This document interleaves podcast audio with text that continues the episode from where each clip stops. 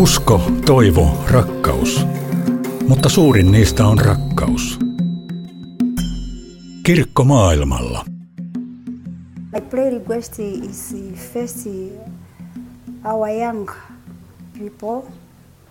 They are more affected for drugs in Angola. We want you people to pray for us, pray for our youth. Haluaisin ensinnäkin pyytää rukousta nuortemme puolesta. Yhä useampi on koukussa huumeisiin. Meillä on täällä Angolassa myös edelleen monia lapsia ja nuoria, jotka asuvat kaduilla. Monet kärsivät nälästä. Pyydän rukousta sen puolesta, että johtajat ottavat vastuun maastaan ja sen asukkaista.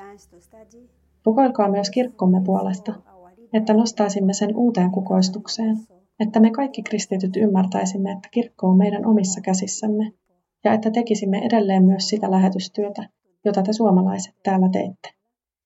Kiitos rukouksistanne. Kirkko maailmalla. Tervetuloa kuuntelemaan Kirkko maailmalla -ohjelmaa. Ohjelman on tuottanut Suomen lähetysseura.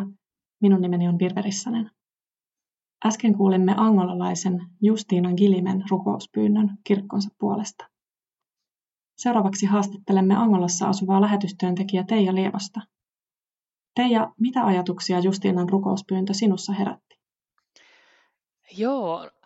Ensimmäinen ajatus oli positiivinen siinä mielessä, että kaikista maailman aiheista hän halusi nimenomaan nuoret ja Angolan nuoret nostaa meidän yhteiseksi rukousaiheeksi, vaikka toki hän myös siinä kertoi haasteista, mitä täällä Angolassakin nuoret kohtaa.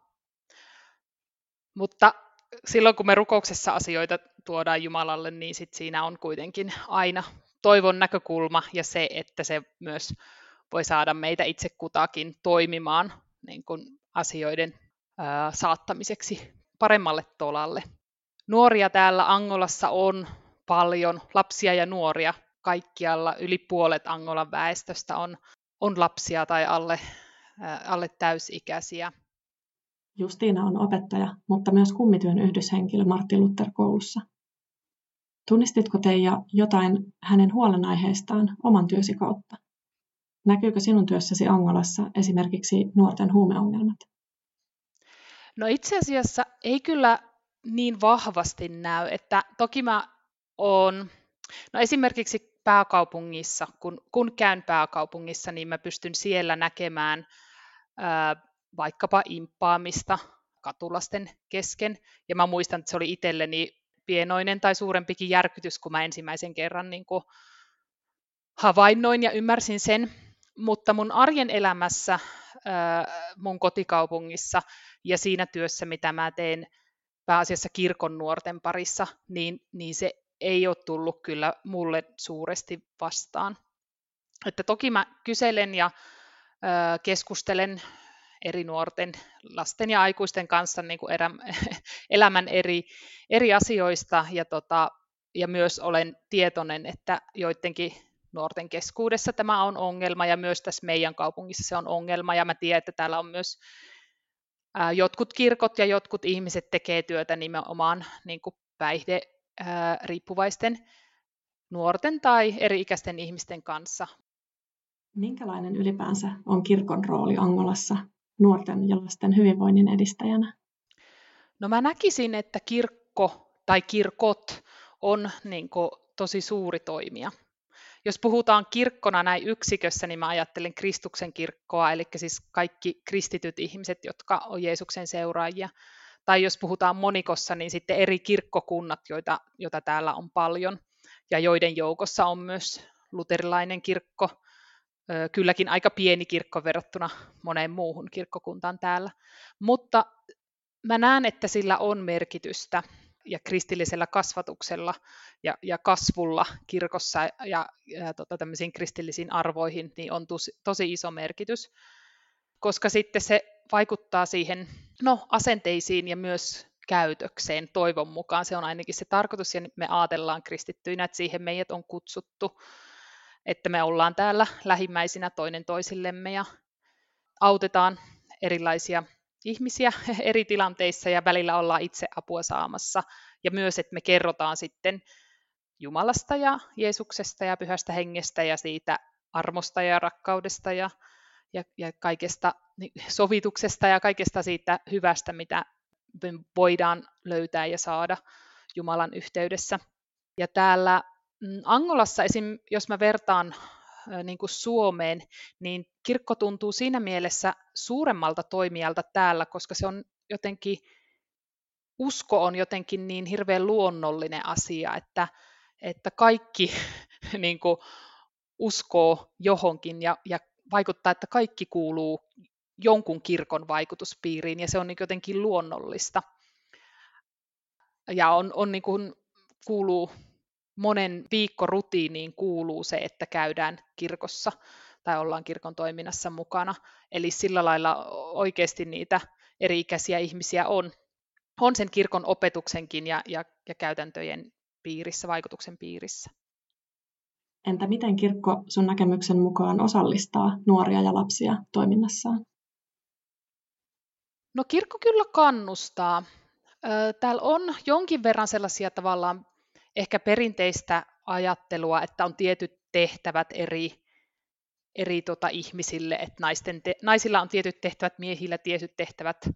Perinteisesti kirkossa nuoret nähdään tämmöisinä niin kuin laulajina ja ylistäjinä, että tämmöinen perinteinen nuorten tehtävä Kristuksen kirkossa tai seurakuntaelämässä on niin kuin tuoda sitä iloa ja valoa ja menoa ja meininkiä Jumalan palveluksiin, mutta myös toki motivoidaan saarnoissa tai muissa puheissa tai toiminnassa nuoria evankelioimiseen, eli kertomaan Jeesuksesta, ja myös diakoniatyöhön, niin kuin kannustetaan mukaan nuoria.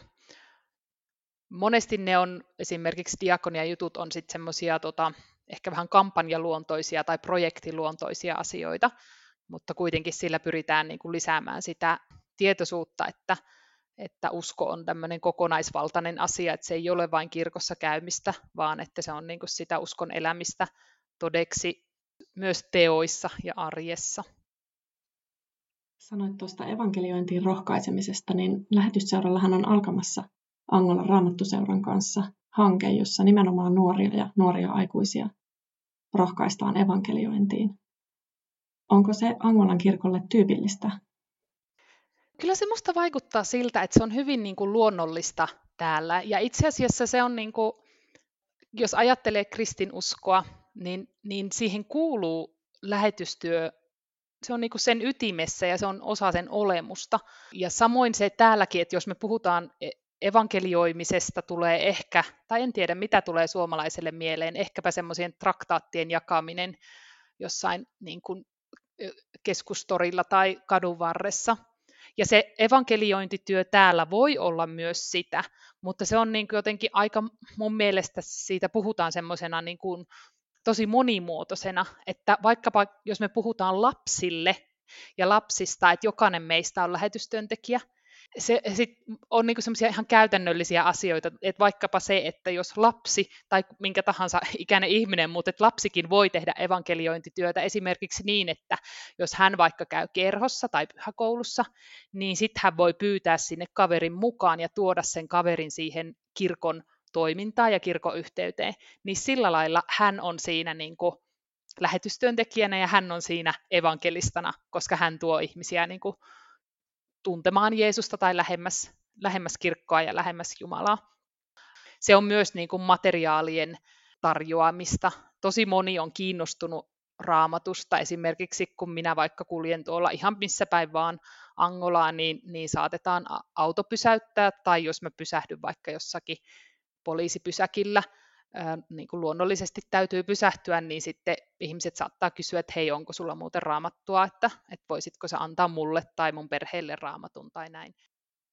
Justiina toivoi rukouspyynnössään myös rukousta Angolan kirkon uuden nousun puolesta, että kirkko nousisi kukoistukseensa. Osaatko sanoa, Teija, mihin tällä viitataan?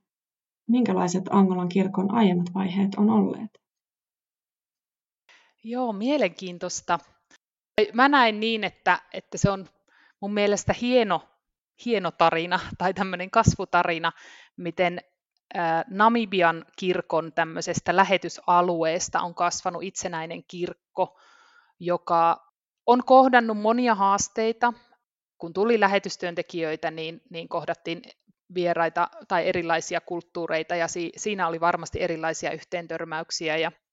Ja sitten oli siirtomaavalta, eli Angola oli maana siirtomaa hallitsijan alasena, ja siitä johtuen oli erilaisia rajoituksia, mutta niissä rajoituksissa ja ehkä nujerruksen niin kuin kourissakin, niin kuitenkin kirkko on selvinnyt.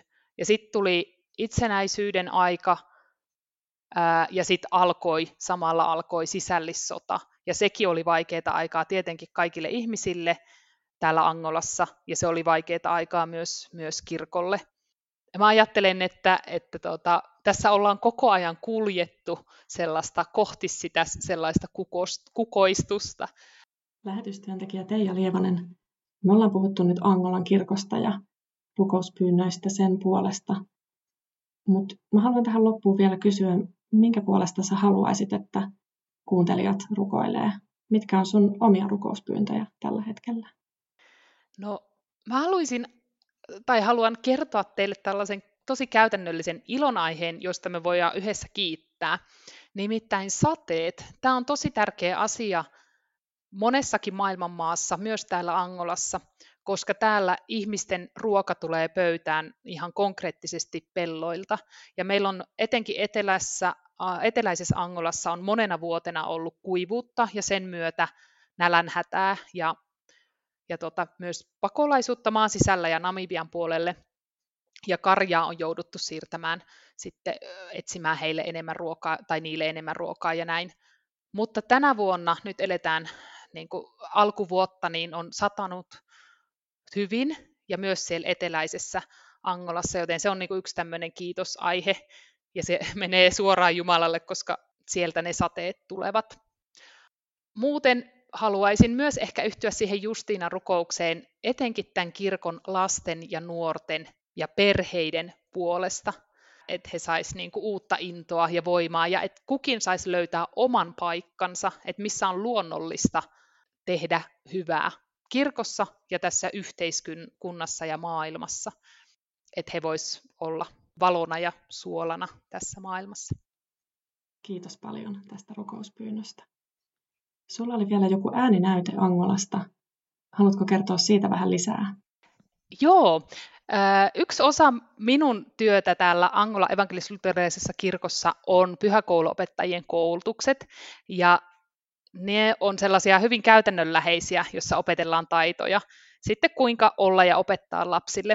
Ja muun muassa siellä opetamme toinen toisillemme lauluja, jota voisit käyttää lasten kanssa. Ja tässä pyhäkouluopettaja opettaa lapsille sitten uutta laulua, jossa puhutaan siitä, miten meidän tulee rakastaa Jumalaa kaikesta sydämestämme ja mieleltämme ja sielultamme.